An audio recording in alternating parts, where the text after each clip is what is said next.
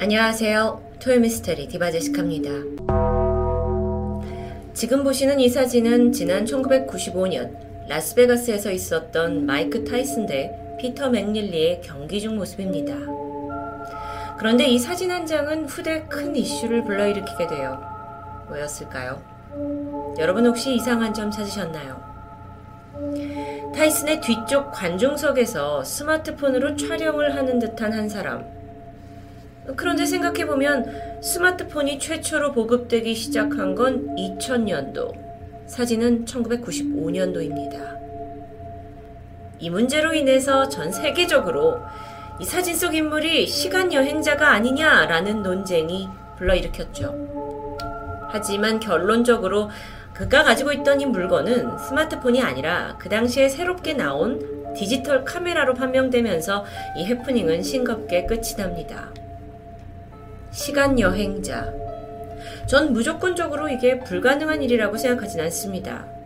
언젠가 우리의 기술이 월등히 발전한 미래가 올 거고, 그땐 미래의 누군가가 과거의 우리를 보러 올 수도 있겠죠. 오늘 이야기는 자신이 시간 여행자라고 강력하게 주장하는 한 공인에 관한 이야기입니다. 2015년 12월 19일, 미국 워싱턴주에서 미국 45대 대통령 후보 출마 선언이 있었습니다. 자신감으로 가득 차 있던 예비 후보의 이름은 앤드류 바시아고. 그는 1961년생으로 미국 명문대 UCLA에서 역사학을 공부했고요. 또 케임브리지 대학에서 철학 석사학위를 비롯해서 총 5개의 학위를 취득한 소위 미국의 엘리트였죠. 뿐만 아니라 최소 IQ가 148 이상이 되어야만 가입할 수 있다는 멘사의 회원이기도 했습니다. 명문대를 졸업한 이래 그는 LA에서 기자로 활동을 하다가 포틀랜드에 있는 로스쿨에 갔고요. 환경법을 전공하고 1996년 워싱턴 변호사 협회의 정식 회원이 되죠. 이렇게 화려한 이력에서 보여지듯 그는 차근차근 미국의 상급 코스를 밟아온 유능한 변호사로 볼 수 있습니다. 특히나 바시아고는 깔끔한 일처리로 인해서 좋은 평판을 가져왔고 주변 사람들은 그가 정직하고 건전한 사고방식을 가진 그야말로 존경할 만한 사람이라고 칭찬을 아끼지 않았습니다. 아니 이렇게 좋은 학벌의 능력 게다가 평판까지 이런 사람이 대통령에 출마하는 건 어쩌면 그가 큰 그림을 그리면서 치밀하게 설계한 삶의 방식이라고 볼 수도 있겠는데요. 그런데요, 이 바시아고의 어떤 선거 포부와 공약을 발표하는 자리에서 사람들은 당황하게 됩니다. 유능한 엘리트 변호사가 내뱉는 말들이 충격적이다 못해 약간 정신이 나갔다고 여겨질 만한 수준이었기 때문입니다. 비장하게 대중 앞에 나선 그가 내뱉은 말은 저는 시간 여행자입니다. 에? 타임머신 타고 뭐 과거하고 미래 오가는 그런 시간 여행자요? 당연히 믿기 힘든 말이죠. 이게 대통령 후보 입에서 나올 말은 아닌 것 같은데요. 혹시 너무 스트레스를 받아가지고 정신에 약간 이상이 생긴 건 아닐까요? 근데 이렇게 비웃는 사람들의 반응에도 불구하고 바시아고는 어쩐지 굳건했습니다.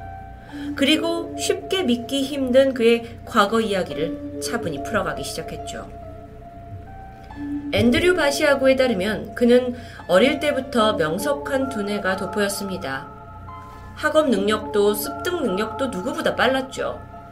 그렇다 보니까 그 특별한 능력을 인정받아서 인디고 차일드로 분류됩니다. 여기서 인디고 차일드라는 건 1970년대에 심리학자이자 심령술사였던 낸시 엔테프가 고안한 개념인데 약간의 그 텔레파시나 염력 같은 초자연적인 능력을 갖춘 어린아이들을 통칭하는 용어입니다. 어렸을 때 영재이자 또 인디고 차일드로 분류된 바시하고 그런데 7살이 되던 1968년에 아버지의 손에 이끌려서 어딘가로 향하게 돼요. 참고로 당시 아버지는 Parsons Corporation이라는 엔지니어 회사의 연구원이었습니다.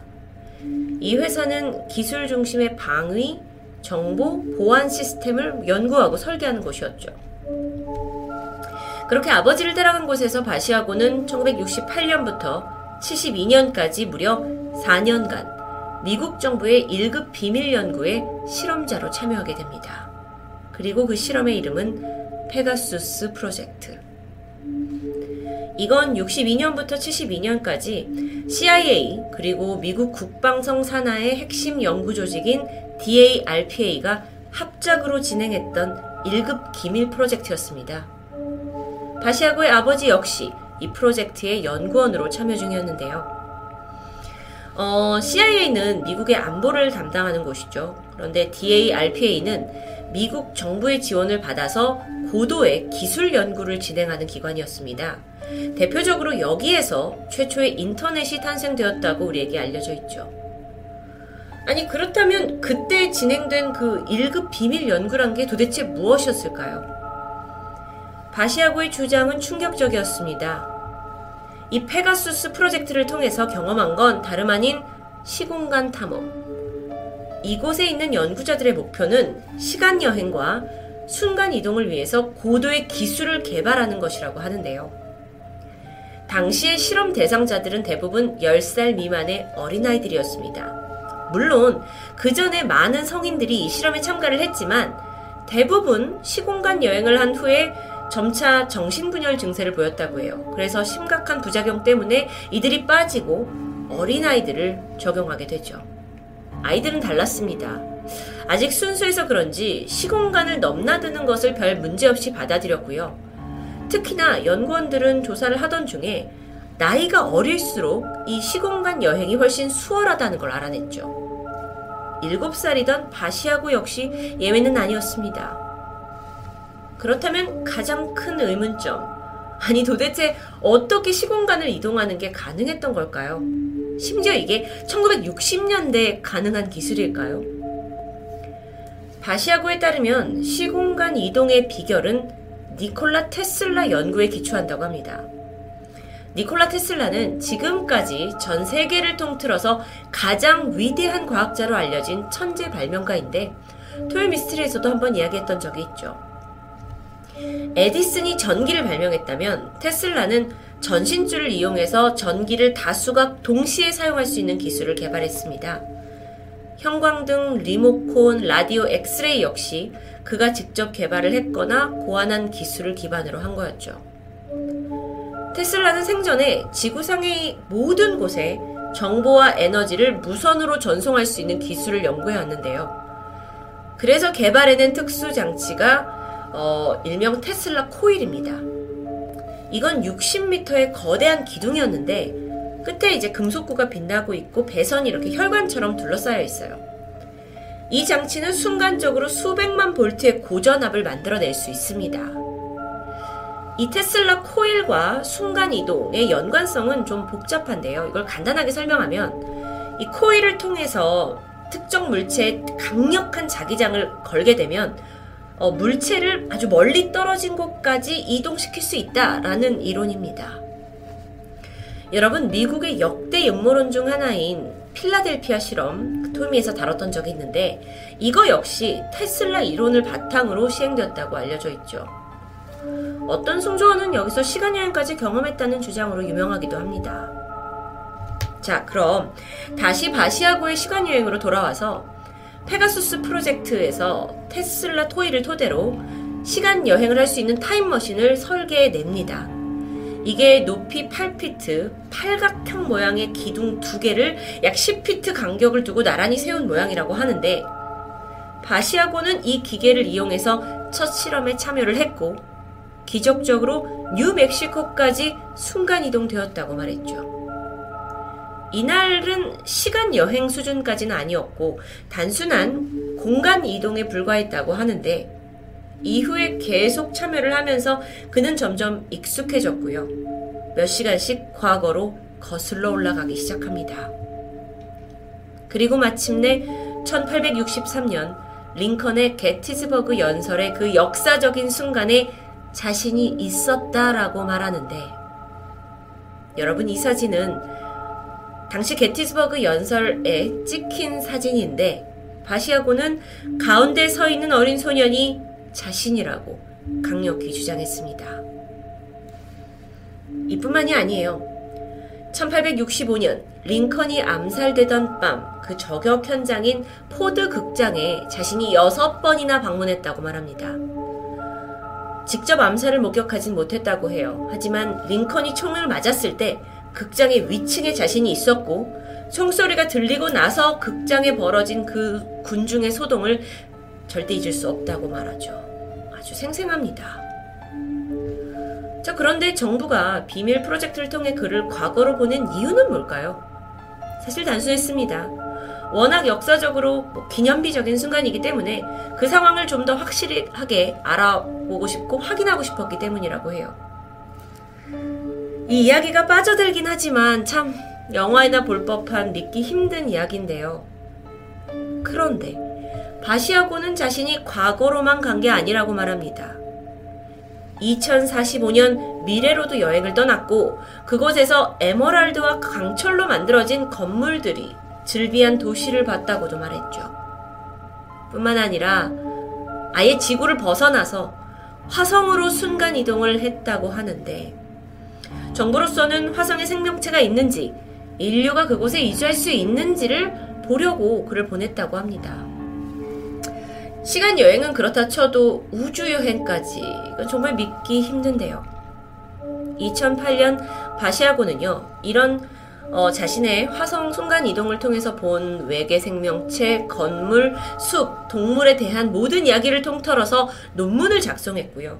이걸 내셔널 지오그래픽 협회에 제출하게 되죠. 협회 측에서는 전문성이 떨어진다는 이유로 출판을 거부했습니다.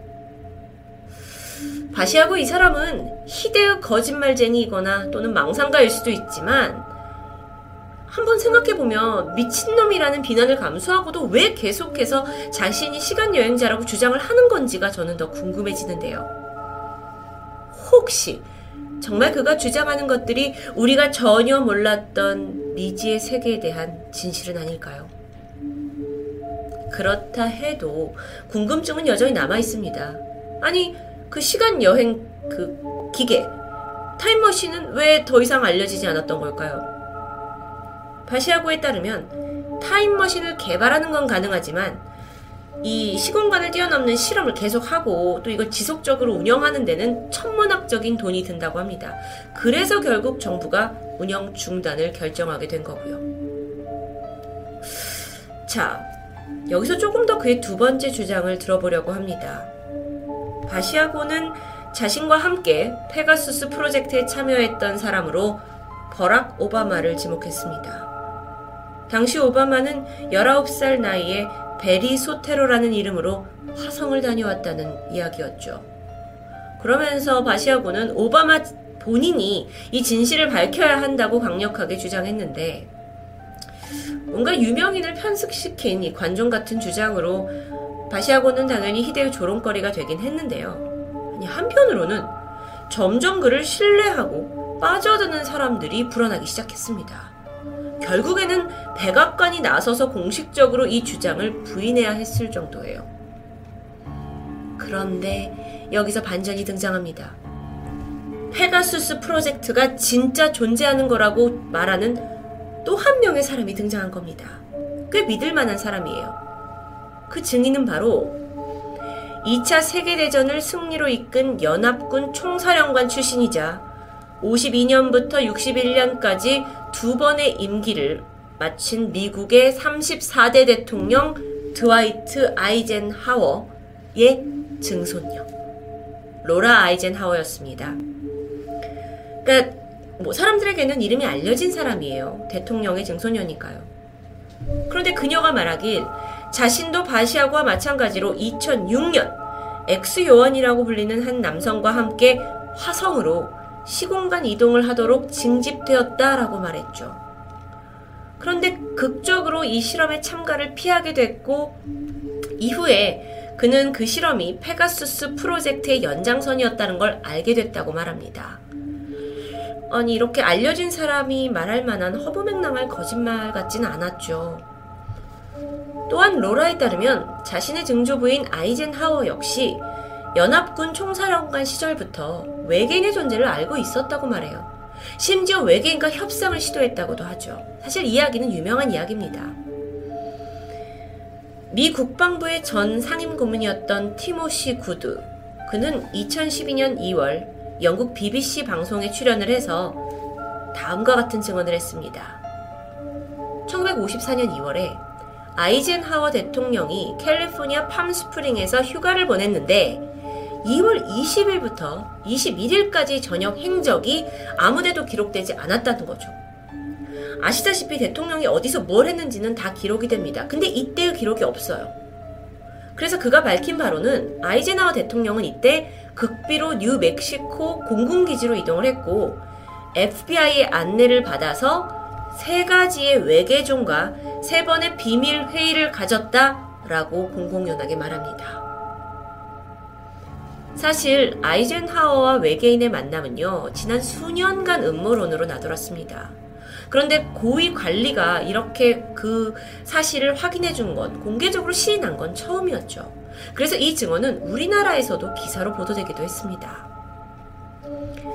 앞서서 2010년에는요, 미국에 있는 헨리 맥클로이 의원이 아이젠하워 대통령이 외국인과 접촉을 했다라는 내용이 적힌 극비 문서를 내가 직접 확인했다라는 발표도 있었어요. 그러니까 이게 계속해서 나옵니다. 참고로 아이젠하워 대통령은 재임했을 때 그 페가수스 프로젝트의 주축이 되는 DARPA 부서를 직접 창설한 사람입니다. 이런 행적으로 비춰봤을 때 중소녀 로라의 주장대로 미국 정부가 오래전부터 외계 문명과 접촉하고 있다는 게 어, 전혀 허무맹랑한 것 같진 않은데요. 저만의 생각인가요? 자, 그렇다면 다시 바시학으로 돌아와서 자기가 직접 실험자로 참여했다는 그 주장은 사실일까요? 1960년대 후반부터 70년대까지 특수한 아이들을 선발해서 시간 여행을 보냈다. 그리고 외계 문명과 접촉하게 했다. 바시아고가 뭐라고 말했냐면 내가 대통령이 되면 이 모든 기술을 공개할 거다라고 공표합니다. 이걸 공개하면 많은 사람들이 혼란에 빠질 수 있지만 결국에 모두가 이 고도의 기술에 접근할 수 있어야 한다는 게 그의 강력한 주장이었죠. 시간이 지나 대선이 다가왔고 그를 신봉하는 유권자는 많지 않았습니다. 대선에 실패하게 되죠. 하지만 2024년 바시아고는 다시 한번 대통령 선거에 도전할 거라고 말했습니다. 그 이유가 아주 흥미로운데요. 그가 미래를 여행했을 때 분명 자신이 2016년과 2028년 사이에 미국의 대통령이 되는 것을 보았기 때문이라고 말합니다. 앤드류 바시아고는 지금도 수많은 강연과 팟캐스트 그리고 인터뷰에 흔쾌히 응하면서 자신의 주장을 굽히지 않고 있습니다. 미국 최초의, 아니 전 세계 최초의 시간 여행자 대선 후보 바시하고 그의 주장이 진실인지 거짓인지는 결국 2028년이 되기 전 분명히 드러나겠죠. 토요미스테리 디바제시카였습니다.